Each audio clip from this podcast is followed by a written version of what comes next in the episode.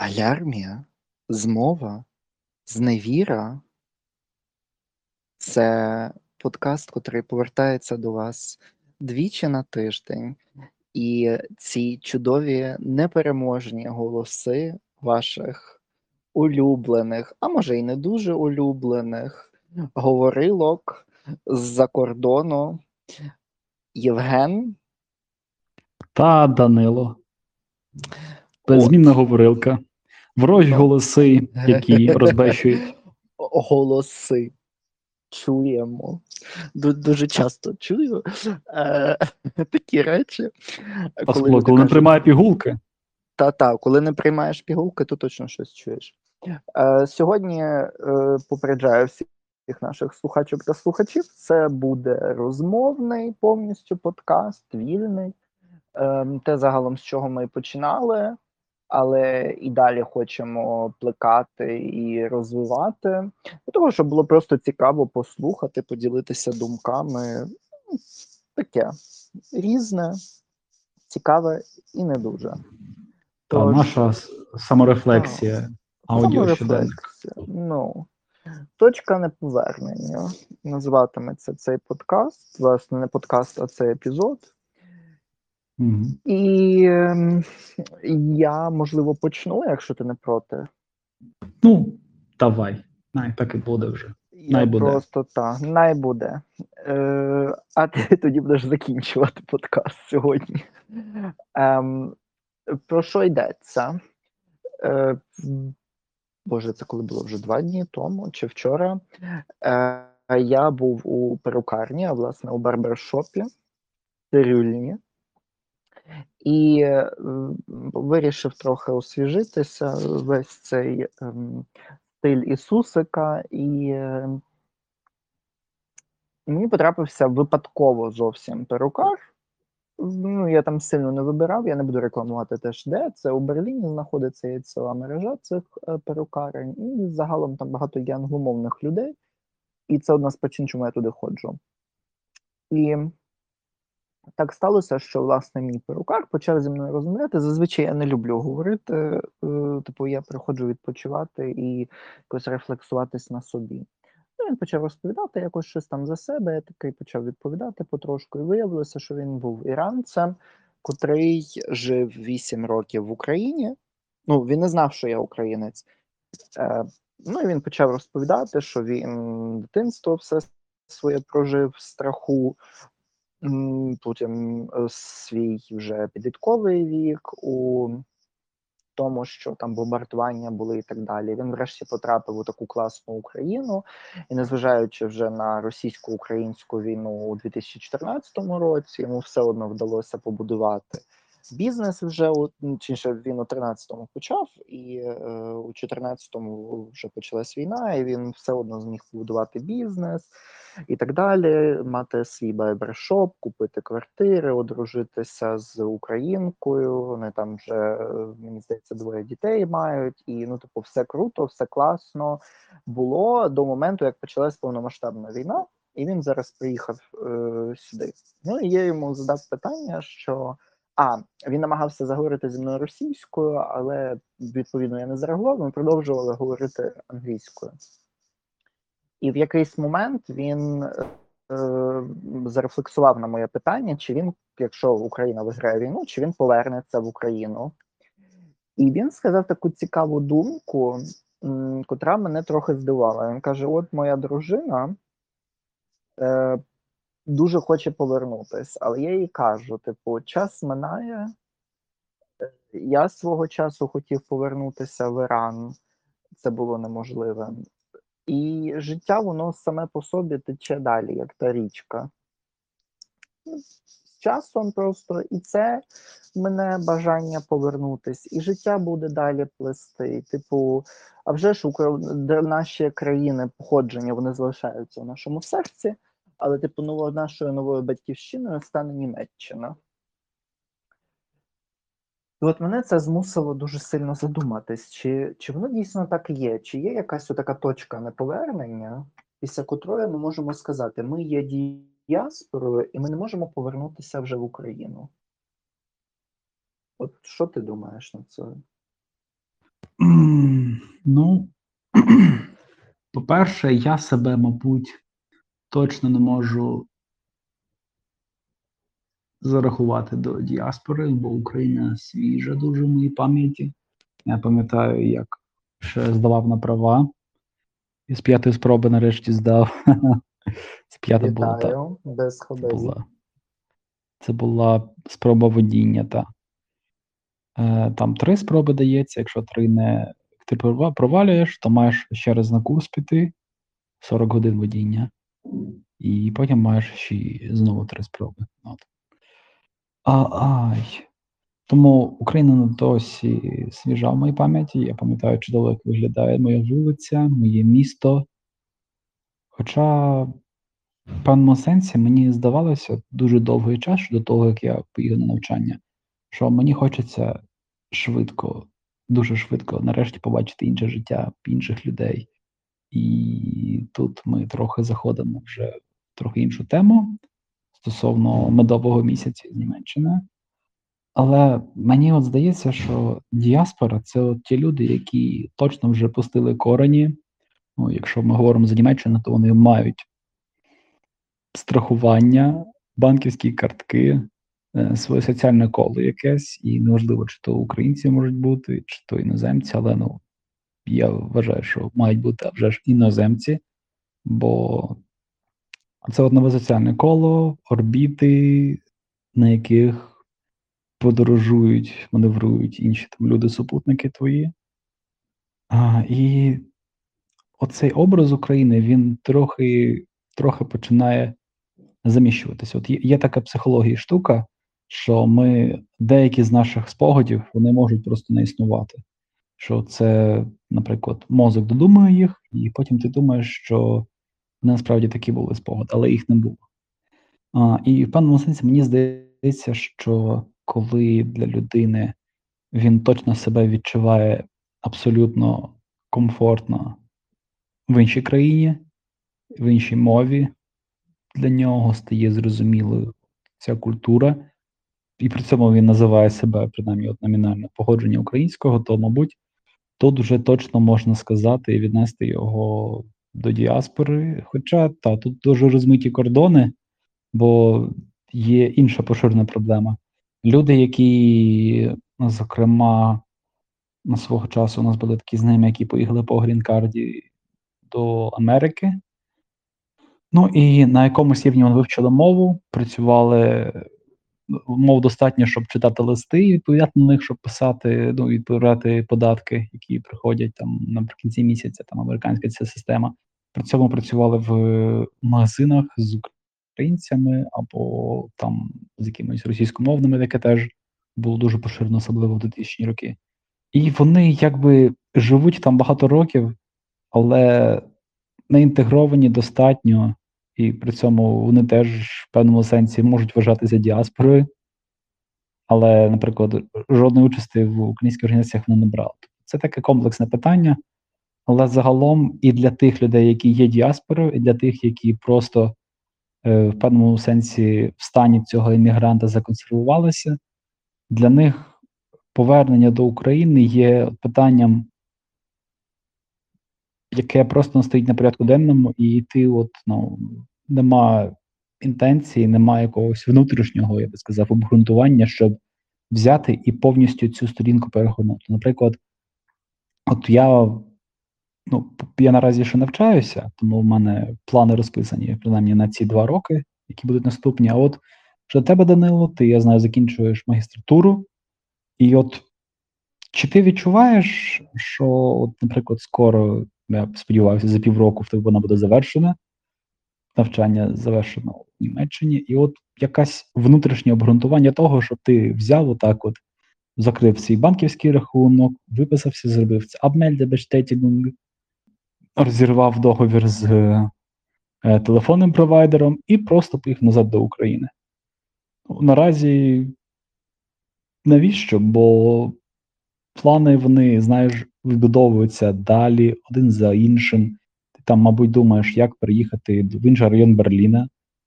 І тому дуже часто ця діаспора, вона в певному моменті Україна для неї стає як добрим минулим, але воно лишається в минулому, і просто ти люди не думають за те, за те, щоб взяти і колись коли-небудь повернутися. Бо наразі, якщо так от за мене сказати, я пригадую, я пригадую, що в мене була думка така. Принаймні, я маю виїхати на 10 років за кордон. Ну, це так умовно цифру, там хтось підбирає 10, 15, 20, е, бо переді мною були можливості, які я хотів досягти, і фінансова стабільність, певно. От, Бо на Заході, зокрема, в Німеччині за це казали також. Е, Є чіткі правила, важкі а вже ж, але якщо не наслідувати, то нема такого хаосу, і ти якогось, якогось рівня досягнеш. А далі, можливо, поїду до України. І в мене теж такі думки є в певному сенсі, але я відчуваю, що вони якісь штучні. Тобто, ну, такі, як знаєш, ти на папірці намалював, я от хочу там тако, тако, тако, тако. Але я знаю, що це може змінитися, і воно більше схоже на знаєш, план, який ти пишеш часто собі. От я хочу зробити цього року такі речі, от, але потім вони змінюються. І так само план повернення до України, ну наразі в мене такої задачі не стоїть. І твердо задача освоєння Німеччини. Тому задача можу зрозуміти Німеччину та починати нарешті заробляти і робити собі кар'єру та ім'я. І тому у всіх настає певний момент, коли точно ти не будеш вертатися. І це є оцей момент точки неповернення. Це може бути ну, не момент в часі якийсь, а це, мабуть, вироблена ось така річ, коли ти робиш плани, плани, я, наприклад. Мабуть, так. Я, наприклад, я цього року хочу там змінити ось таку роботу, або трохи на такі такі скіли. Наприклад, на такий воркшоп записатися, щоб там дізнатися, як, наприклад, писати ділові там якісь якусь кореспонденцію, або щось таке дуже специфічне на роботі, там або навчання, наприклад, в іншому підрозділі твоєї компанії. Так, як в Німці таке теж буває. От, і оці плани вони в тебе будуються, будуються, і ти розумієш, що якщо ти за півроку от, готуєшся, щоб повернутися до України, то ці всі сфери будуть до тобі закриті. Тобто, ну, це треба влаштовуватись буде заново до знову ж таки до оподаткування іншого, вивчати закони, які, наприклад, не знаєш, бо в Німеччині закони, ну як і в будь-якій країні, ти живеш, ти живеш е, і дихаєш тим киснем. Розумієш, все регульовано, ти знаєш, якщо напишеш там в поліцай ам, тобі напишуть ГЯТГ, такий-то там, такі, такі, такі правила, такі абзаци треба читати, такий федеральний закон або такий закон землі, і ти на цьому розумієшся в Україні. А вже ж це не є складно нові закони вивчити, але себе під нову систему це вимагає морального ресурсу. І у деяких людей я абсолютно розумію, такого ресурсу нема. Тому діаспора вона утворюється і в певному сенсі наразі через трагічні події війни деякі українці виїхали тимчасово заради безпеки. Хто знає, можливо, вони залишаться тут на 5 років, поки не буде відбудована, наприклад, Київська область, яка в такій дуже багато людей жило навколо Києву, в Орзелі, в Радянці. Чудові була інфраструктура і все. Зараз цього немає. Травми, які не можуть змусити людей вернутися. І, можливо, вони теж в певному сенсі приєднаються до діаспори або просто затримуються на ну, на десяток років. Але те, що вони не були, в них не було задачі ніколи виїхати зі своєї рідної бородянки, то тепер так і є, і вони переживають стрес. Водночас також е, люди, я їх знаю, мої родичі, до речі, теж з Київської області, вони на певний період поїхали до Словенії. І вони жили два тижні та й оформилися вже на допомогу від Словенії, і потім повернулися назад. Повернувся назад, бо вчити мову, бо ну, вони трохи подивилися, об'їздили всі речі, подивилися там, ну, дізналися, що обаля є закон. Хто зі Словенії не знає, знаємо, що там є слухачі, ви розумієте, що я сказав. А, от. І то добре, і це їм більш нагадало як туристичну таку поїздку, а бачити себе в тій країні, підлаштовуватися, працювати вони не бачать. І також українці є, які в певному сенсі виїхали недалеко до Польщі і вернуться назад. Ну, можливо, за рік, можливо, коротше. І тому всі ці міграції, ну, де, де, де, дехто може лишитися і назавжди. І це нормально. Ми маємо розуміти, що абсолютно це природні речі, як е, і звичайне, там, наприклад, е, бачення звичайної людини себе спробувати в чомусь іншому, в трохи іншому житті, яке до того було закрито. А ми знаємо, що попри безвіз, то як українцям було, наприклад, незвично думати, а чому б мені поїхати, наприклад, в сусіднє місто подивитися, за іноземну Україну мова не йшла. Хоча був безвіз, чудово, їдьте, подивіться, як там відбувається, що ну, як живуть люди, що відбувається. От, а тепер наразі обставини, війна змусили людей шукати безпеки. От і тому це в певному сенсі інтеграція а вже ж в культурне життя взагалі цивілізацію європейську.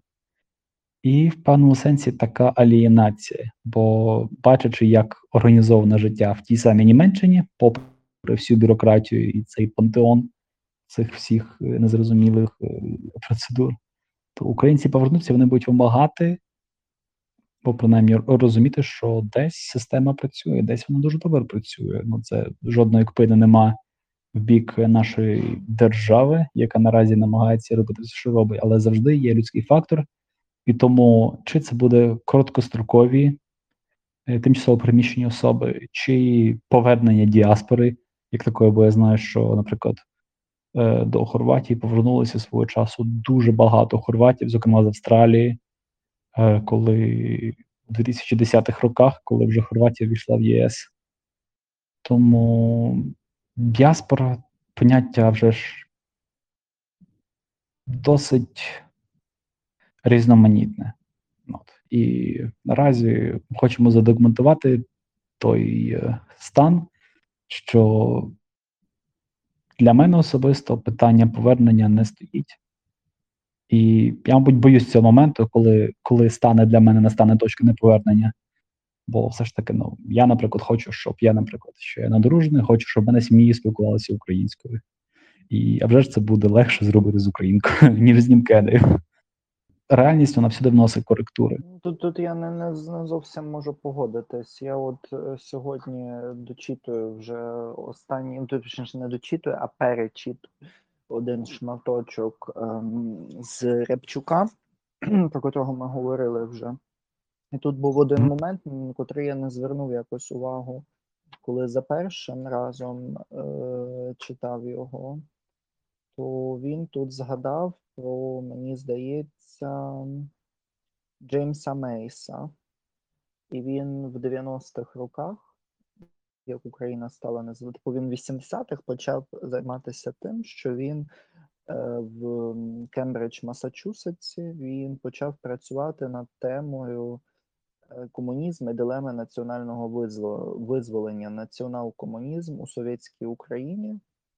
1918-1933. Це він писав у 1983 році, і там багато що він робив з тим, аби довести, що все ж таки це був геноцид українців і так далі, і тому подібне.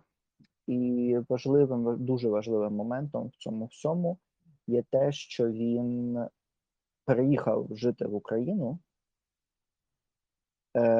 і ем, він буде, е, типу, і він буде жити в Україні досить довго, одружиться з українкою, він реально закохається в Україну, вивчить українську.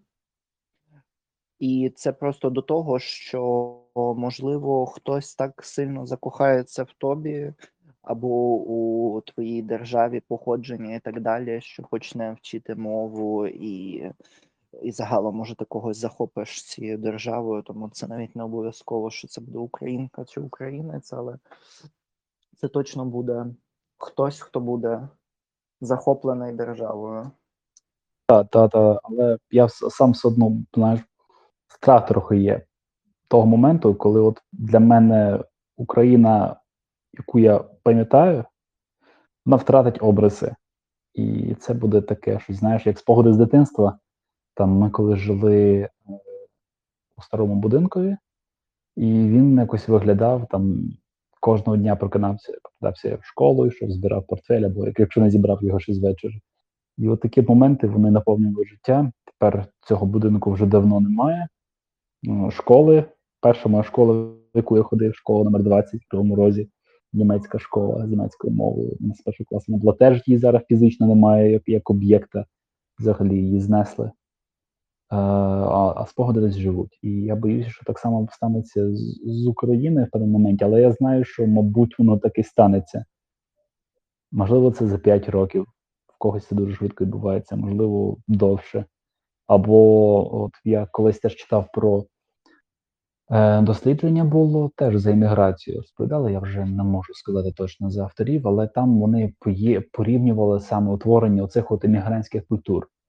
І вони наполягали на тому, що через цифровізацію, яка наразі відбувається, це все проникнення інформації, то оцей зв'язок з культурою і зв'язок з цим образом батьківщини ти не можеш втратити так, е, так швидко. І навпаки, ти можеш його е, підсилювати, підтверджувати. Бо, наприклад, ну, ми всі, е, е, наприклад, живемо подіями, які відбуваються в Києві. Там дивимося на виступи Зеленського, але при цьому не треба знаходитися в Києві фізично. Можемо подивитися трансляцію, послухати наших любих блогерів, блогерок. Е, і ми в курсі взагалі подій. Тоді як е, іммігранти, зокрема українці, які приїздили до Південної Південної Америки, зокрема, бо там було гірше, наприклад, працювала пошта, це не була не британська пошта, яка, зокрема, в Канаді була, от, які приїздили, їм давали наділи уздовж берег річки Парана у Парагваї, і давали таку задачу: от розчищайте все від річки, і все, що далі розчистити, то буде ваше. І так вони творили цілі господарства, і от їхня Україна там будували церкви, дуже дуже стару таку архітектуру, яку зараз не знайдеш.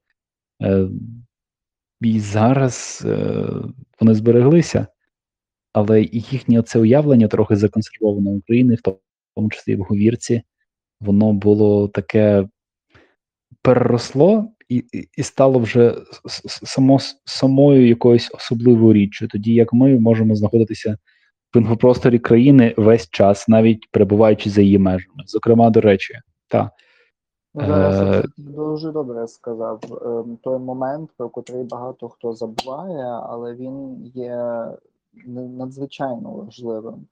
Ми вже не є настільки відірваними від своєї країни, як це було колись. Як там в родинах є ситуації, що хтось е, чекав, не міг виїхати, або чекав, коли Україна знову стане незалежною, або так і не дочекався, і так далі, і тому подібне. Тому це дуже важливий момент, що це змінюється. Наприклад, я не бачив своїх бабусю з дідусем вже більше більше восьми років. та, Але при цьому при всьому, ну але при цьому при всьому я можу з ними весь час розмовляти е, за допомогою таких чудес, як е, Facebook або ж е, зараз WhatsApp і так далі. Тому це ти з 13-го року їх не бачив? З 13-го, Ну, з 14-го? так. ну, Нічого собі. ну. Не подумав навіть за це. І це власне дуже важливий момент. А вже ж декотрі речі, типу, я знаю це відчуття, коли починають затиратися ці межі. Якщо зараз загалом мене щось запитати про Донецьк, то я, я мало що згадаю щиро. Не тому, що не хочу, а тому, що я просто не пам'ятаю. Мені ці межі стерлись, і я, я не дуже пам'ятаю.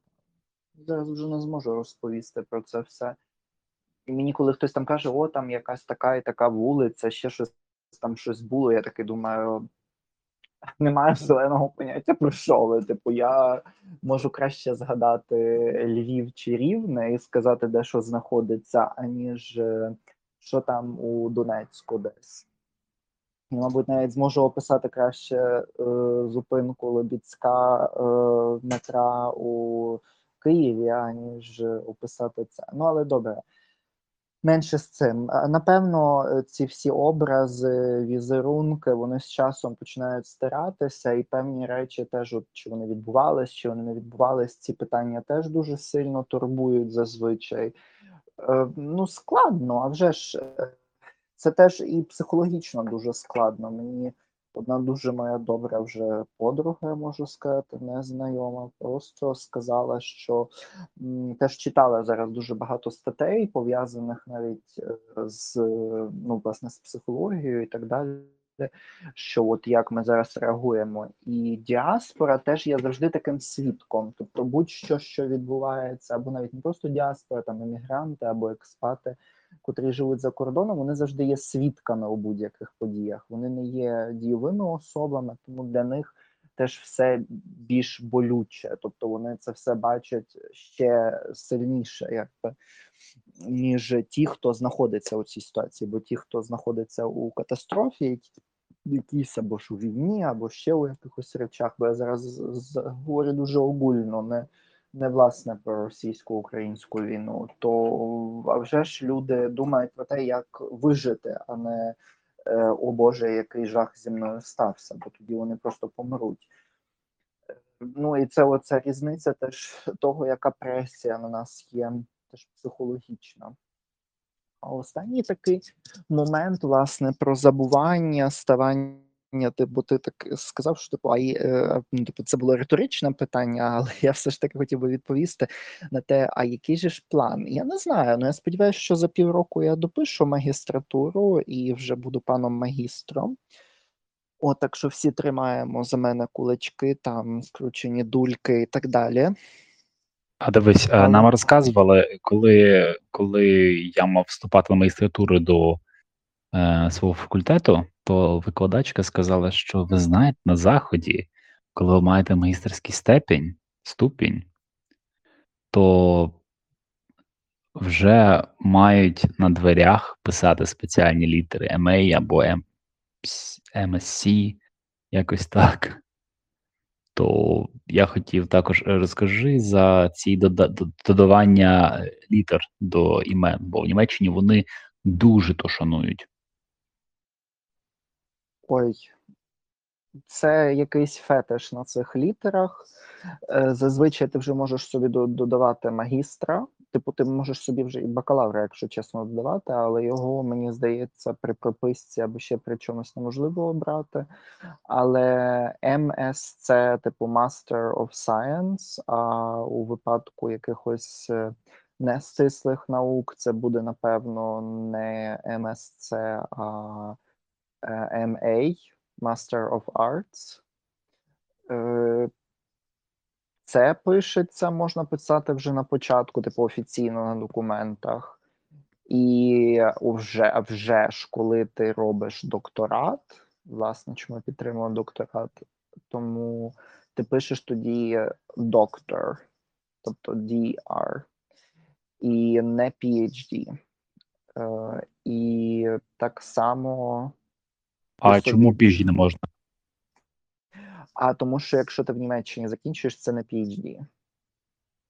Не питай мене чому, не питай мене навіщо, тому що це просто тут йдеться про те, чи це е, якби ця германська чи німецька система, чи це ця англосаська. Тобто, як в Британії. У мене мій викладач албанець є, він закінчив е, свою докторську дисертацію у Оксфорді, і до його імені додається D. Phil, тобто доктор філософії. Це саме Оксфорд, Велика Британія. Тоді, як я бачив, е, ті, хто закінчили в Америці, то вони позначають PhD, Так. доктор. Вони, вони, вони, не можуть, вони не можуть писати доктор, бо вони мусять там звертатися кудись у Німеччині, щоб вони щось там визнали, і тоді вони можуть писати або доктор, або доктор філології, чи там доктор Ернат. Ну, типу, там ну, щось можуть тоді писати. Але є виняток е, щодо медичних докторів.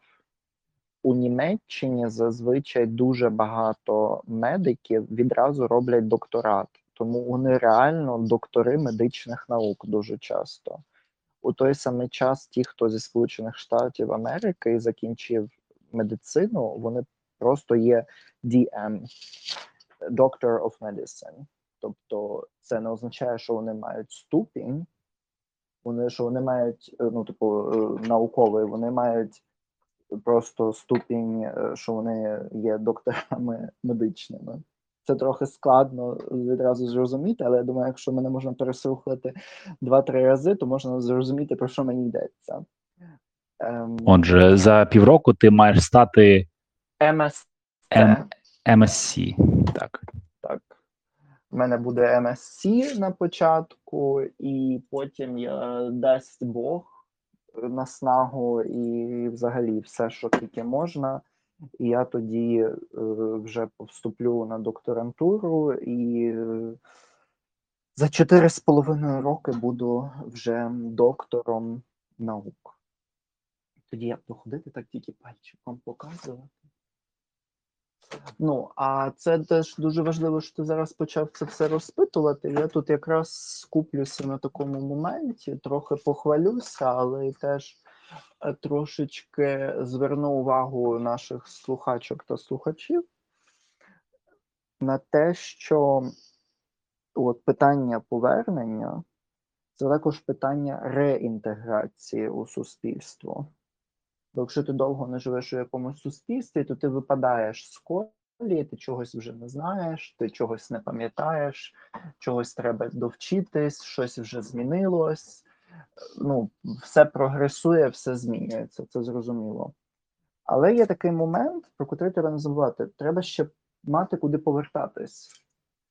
І в Україні є така проблема, що відповідно до всіх законів, е, наразі я є ну ніким. Я просто є е, хлопчиком, котрий закінчив е, цю е, школу. Ну. Я зараз навіть скажу, що це за закон. Ем, там все розписано. Там, ну, сам факт, це про нострифікацію. Це наказ МОН, його треба просто, мені здається, що змінити для того, щоб нас е, зробити більш європейськими. Якщо ти вчився у ЄС, то твої дипломи нічого не мають значення в Україні. А вже ж ну, для приватних фірм вони цінують європейські дипломи, але якщо ми говоримо про реальність е, використання цих дипломів і так далі, то ну, вона вже ж є дуже уявною на превеликий Тобто жаль. закон не захищає твої дипломи, які ти здавав у конкуренції з Ні. європейськими студентами в, е, наприклад, в найстарішому університеті Німеччини, це Гальдерський університет, або Грайфсвальдський університет, один з найстаріших е, у Німеччині. Та так само в одних з найстаріших е, цих інститутів, точніше інститутів університетів у Польщі, у Вроцлавському університеті, який ще був побудований за цих за яких господи, за єзуїтів. Е, і в такому все разі е, студенти, які мають диплом міжрегіональної академії управління персоналом, це така, от якби, якщо політкоректно висловитися, це інституція, яка видає дипломи, так можна сказати. І людина, яка ну, має ми цей не хочемо нікого зараз ображати. Це просто тому, що в Україні така проблема загалом з освітою. В моменті, коли в нас е, цей міністр, е, ну його зловили на плагіаті. Ну, Це, це відомо вже. Е, Тому, ну я, я не знаю, увазі, як це що- прокоментувати.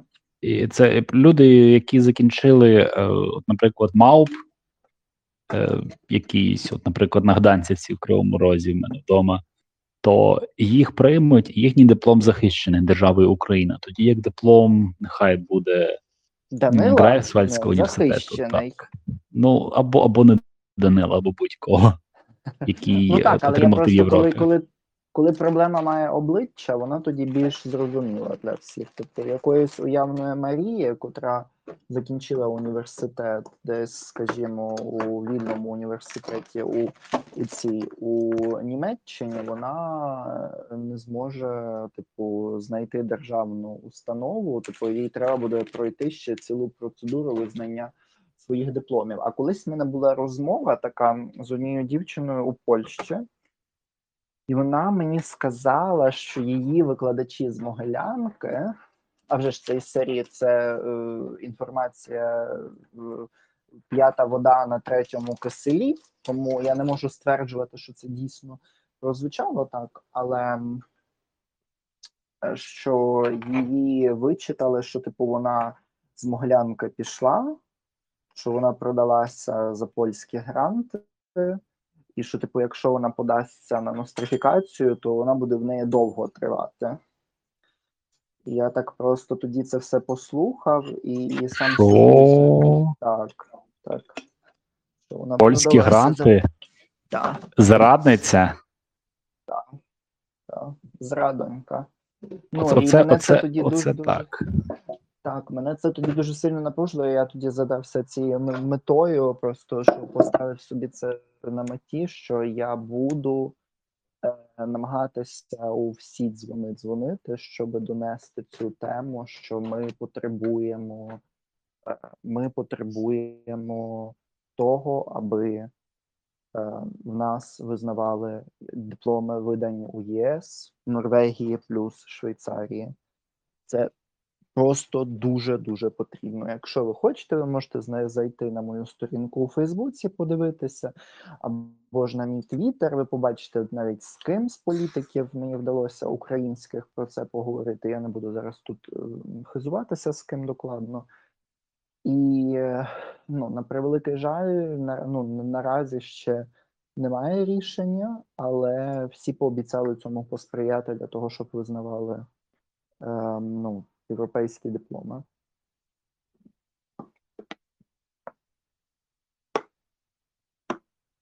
Ну, та й таке. І відповідно люди, які вже переготувалися до цієї системи іноземної, то щось змінювати, ну просто це нелогічно, і тому вони лишаються. Ну, не Переходять в вже. Ну, діаспори, ти такий так. думаєш, ну, типу, знову, я як е, просто подивлюся на ці всі проблеми з нострифікацією, навіть коли ти приїжджаєш до європейських країн, аби люди підтвердили свій диплом у Європі. Типу, це щось вже займає час. І я просто собі почав думати, як це складно буде, якщо це робити взагалі від самого початку. Початку, ти повертаючись в Україну, коли ти там не знаєш якихось речей, не тому, що ти не знаєш, а тому, що там слова інші використовують або ще щось. Ну, тобто, я складно собі це уявляю. Якби була можливість цієї реінтеграції назад, яка є, наприклад, у Польщі, і було би запрошення від самої держави Україна, то я би задумався. Задумався відразу над поверненням або хоча б над тим, щоб почати робити проєкти.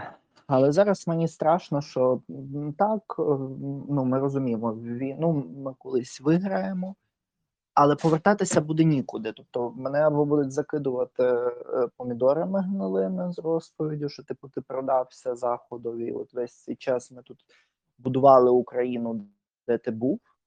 Або буде, типу, ну із серії ще один іноземець до нас приїхав. От таке ставлення може бути. І цей страх він теж зупиняє перед тим, щоб повернутися в Україну так от без проблем. Так, бо вже ж поки наразі ми з цим не стикалися, але такі побоювання є, і вони присутні серед е, діаспорян, серед людей, які виїхали свого часу в пошуку Ну я кращої долі. зіткнувся з цим у реальному житті. Розкажи. Типу, не, не я, власне, а е, мені треба почу... по- хтось, хто знає польську, особливо пошукайте газета виборча. Особливо, якщо ви маєте підписку, то може там в архівах можна буде знайти все ще. Е, про поляків, котрі е, вирішили повернутися з Великої Британії до Польщі. Чому, власне, з Великої Британії? Бо свого часу була величезна хвиля еміграції поляків до е, власне до Великої Британії, бо Німеччина закрила свої кордони для постійної праці, особливо низько кваліфікованої для поляків, як Польща ввійшла до ЄС. Ну, типу, до Унії Європейської, десь мораторій це був, мені здається, до 2013 року. Але це не так важливо. Важливо те, що багато людей поїхали власне до Великої Британії і вони там вже оселились, так далі, заробили досить багато грошей. і ну, мали можливість повернутися. Вони купили квартири, машини, все. Дітей водили до недільних шкіл, щоб вони вчили польську мову, щоб вони ходили там е, до церкви чи ще щось. І е, це все обговорювалося, і вони почали повертатися, особливо у західні регіони Польщі, тобто десь. Це як його звуть? Ем, Вроцлав, Щечен, Гданськ, ну тобто десь там. Ну і Варшава вже ж, хоча Варшава на сході, але ну, вона дуже західноєвропейська. Ем, вони, вони мали все, верталися і Та-та, і там, власне, була стаття про те, які з якими проблемами вони зіткнулись. Що дітей цькували у школах за те, що вони розмовляли трохи з акцентом або не ідеальною польською, а тим паче не, не, не польською виартикульованою, як в цьому регіоні, бо там трохи є все ж таки різниця у вимові. Трохи, не така сильна, як в Україні потім е, дуже сильно теж цкували. ну якби не те, щоб цкували, але теж весь час звертали увагу, що типу ви тут приїхали дорослим, власне, що ви тут приїхали і поїдете знову. І що, типу, ви там набралися вже подвійних громадянств, так ви там, типу, до Великої Британії поїдете. І вийшло, що люди мали один раз стрес і культурний шок, коли вони виїхали до Великої Британії. Вони мусили вчити англійську мову. Багато хто її не знав, коли виїхав до е, Великої Британії. Е, Мусили вчити, мусили пристосовуватися. Хтось закінчив університети за цей час, хтось став взагалі супер там відомим. І там нас колись лікарка така ми познайомилися з Магдаленою котра власне там стала лікаркою і приїхала там з купою, знаєш, всяких регалій і так далі. І в Польщі вона виявилася в певний момент ніким. От. І е, ця стаття підсумовує тим, що Польща мусить задумуватися над тим, як інтегро... реінтегровувати своїх власних громадян знову у польське суспільство, коли вони жили у дуже ліберальному суспільстві на заході, що теж Польща мусить змінюватись для цих людей. І тут більше на те заклик, що те саме і в Україні буде відбуватись зараз. Бо багато людей виїхало, ці люди не матимуть куди повернутись. Немає для цього жодних е, можливостей, особливо схід України зараз дуже розбомблений. І люди повернуться не відразу, а за якісь 5 років. Хтось, хто виїхав набагато раніше, він повернеться вже там мене 10-15 років від моменту їхнього виїзду. І тоді повстане питання: дипломи не визнаються, тебе цькують за те, що ти такий, який ти є, або такий, така, яка ти є. Почнеться оця оці розборки, що типу хто більший українець чи українка в моменті, коли було повномасштабне вторгнення Росії, що типу ви там десь гуманітарку пакували, типу приймали біженців, а ми тут сиділи під бомбами. Е, Типу, це зараз вже починається, але це в майбутньому буде ще гостріше, коли вже Україна виграє. Більше ніж впевнений, що ці проблеми будуть більш гострими, і це ставить дуже багато моментів під питання, чи зараз з'являється це точка неповернення, чи зараз ми з'являємо знаходимося в цьому моменті, як і люди, але так з іншого боку, держава і ті люди, котрі зараз знаходяться в Україні, чи вони нас випхають і змусять бути цими діаспорянами, чи вони зрозуміють теж нашу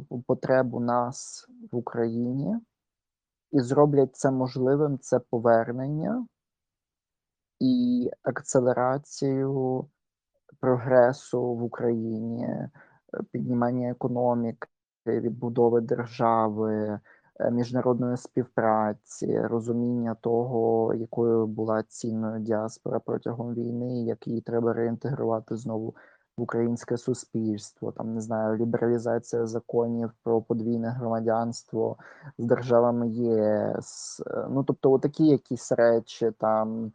е, більше фінансування мови, вивчення тим, хто живе за кордоном. Ну, ну тобто, ну багато речей. Щоб це стало цікавим і в той самий момент легким, щоб кожен міг зрозуміти, що я не мушу зараз втратити все і потім не мати нічого. От. Та, це важлива тема насправді. Так воно підсумовується, що дійсно ти ну, зробив певну інвестицію, і вона має поважатися і принаймні приносити тобі дохід. І на увазі не тільки матеріальний, але загалом репутаційний. Бо інститут репутації треба відбудовувати Україні також. Е, І, зокрема, діаспора українця, українська та українці за кордоном, вони неймовірно важливі речі робили, роблять зараз. Якщо ми навіть підемо в історію, то, зокрема, відомий у світі піаніст Любомир Мельник українського походження, який е, кілька має світових рекордів, зокрема, найбільш швидший, найшвидший піаніст взагалі в світі. Е, він поставив рекорд світовий, здається, у Швеції, коли був він працював і у Франції, і в Скандинавії, і він народився в Канаді. І попри, попри те, що він піаніст, він також має ступінь з філософії. От і кілька інтерв'ю з ним є разом, то неймовірна людина, яка все життя е, пов'язана із музикою. От і дослідженням людини, так, так би мовити, бо він сам через це досліджує свою творчість, і в одним зі своїх інтерв'ю він сказав, що все, вся моя творчість, всі мої ноти, це сталося завдяки тому, що я українець. Інакше цього б не сталося просто, бо в нього було життя, його батьки, здається, вони були остербайтери, якщо не помиляюся, він народився взагалі в Німеччині, і вони потім переїхали до Канади. Тобто і така історія не одинична. Це ми знаємо за нього, а ще є тисячі сімей були, які проходили через це все, і вони наразі є частиною української діаспори. Хтось це пам'ятає, хтось плекає, хтось ні, бо може би змішані сім'ї. Також треба знати за українців, які живуть у Латинській Америці. Зокрема, найбільша, найбільша здається, діаспора іноземна. Е, Якщо ми про країну кажемо, то в Парагваї українці ледь не найбільша от міжнародна діаспора, тобто іноземного походження у Парагваї. Парагвай, бо колись там е, компанії давали людям землю, щоб вони розчищали її і будували свої господарства. Зокрема, здається, найбільший е, агромагнат парагвайський це такий собі пан Андре Троцюк. Е, Всесвітньо відомий є кардіохірург аргентинський Педро Лилик, українець за походженням. Також відома історія е, Роберто Козака. Е, Його ще називають латин, латиноамериканський Шиндлер. От, і трошки за нього я розповім. Людина, і він взагалі займався до того, як е, почав свою діяльність е, рятувати людей, то він працював в дипломатичних установах е, чилійських. Він сам чилієць, Роберто Козак. І коли встановилася диктатура Августо Піночета, то він використовував свої зв'язки, використовував де міг підкуп, де міг свою репутацію, щоб допомагати людям. Зокрема, там були численні комуністи або просто опозиціонери до режиму Піночета, там, де була справжня хунта, коли люди зникали або їх викидали, наприклад, з літаків е, політичних опонентів, то він допомагав цим людям рятуватися. В тому числі він допоміг врятувати сім'ю Бачелет, чия дочка згодом багато років по тому стала президенткою Чилі. Це все зробили українці, українська діаспора. Якби не вони, то цього б не сталося, щось було б інше, але саме це українці на це вплинули. Е, і також без діаспори не було величезної підтримки та лоббі, зокрема в Америці, зокрема у Канаді. Там, де спочатку їм довелося кілька поколінь е, мало народитися і померти, і не в найкращих умовах, бо північний холод це ну, речі, я не можу навіть собі це уявити. Ми мали спілкування з Анастасією, то Просто уявіть, що це великі-великі оці пустоти. Туди приїжджає звичайна галицька сім'я собі або буковинська і шукає собі долю. От тому українська діаспора до багатьох речей доклалася, і ми маємо розуміти, що важко жити в Україні дуже важко. І наразі діаспора саме допомагає як може, і всі, хто взагалі має такий собі поклик, а також мають ресурси, зокрема, е, доступ до інформації, доступ до трибуни, щоб зробити українські проблеми, проблеми наразі видимими. От, і саме цим займається діаспора. Тому в певному сенсі я радий, що в цей момент я теж зміг трошки трошки докласти до цього. Хоча я просто звичайний студент. Ну, не треба применшувати теж своїх можливостей. Ти багато допомагаєш з книжками і з писанням листів, котрі потім йдуть на державному рівні, їх переказуємо. Тому ти теж робиш не просто все, що можеш, а е, достатньо робиш, на мою думку. Тому діаспора робить багато, багато потрібного, те, чого часами навіть держава не робить. Це не в образу державі, тому що у держави теж свої заняття зараз. І до цього всього я хочу нагадати, що у описі до цього подкасту буде лінк на пост Україна in Deutschland. Там починаємо ми розіграш трьох книжок. А власне, це одна книга Ернеста Гемінгуе, Гемінгвея. Е, Переможцю не дістається нічого інтернат Жадана та тамплієри е, теж Сергія Жадана. І е, вам треба буде зробити репост, підписатися на наш подкаст та інстаграм і позначити трьох людей у описі до цього посту. Пост мусить бути відкритим. І кінці червня ми оголосимо переможців і вишлемо вам книжечки, якщо це у Німеччині. Супер. Ну що ж, це була дуже важка тема сьогодні, але гадаю, що ми задокументували наші загалом вагання, наші рефлексії, діаспора, Україна, її образ.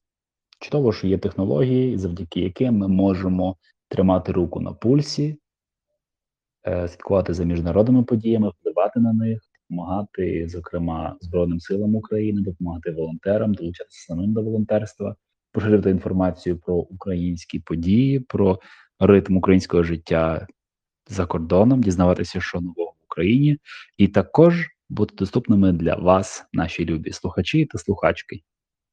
Підписуйтесь на нас. Apple Podcast, на RSS, на Google Podcast, Google Podcast, Podcaster, RSS, Spotify, Apple Podcast і е, мені е, це окрім SoundCloud. Ми дякуємо вам. До нових етерів нашого чутового світоглядного подкасту Алярмія, змова, зневіра. Па-па. Слава Україні! Героям слава!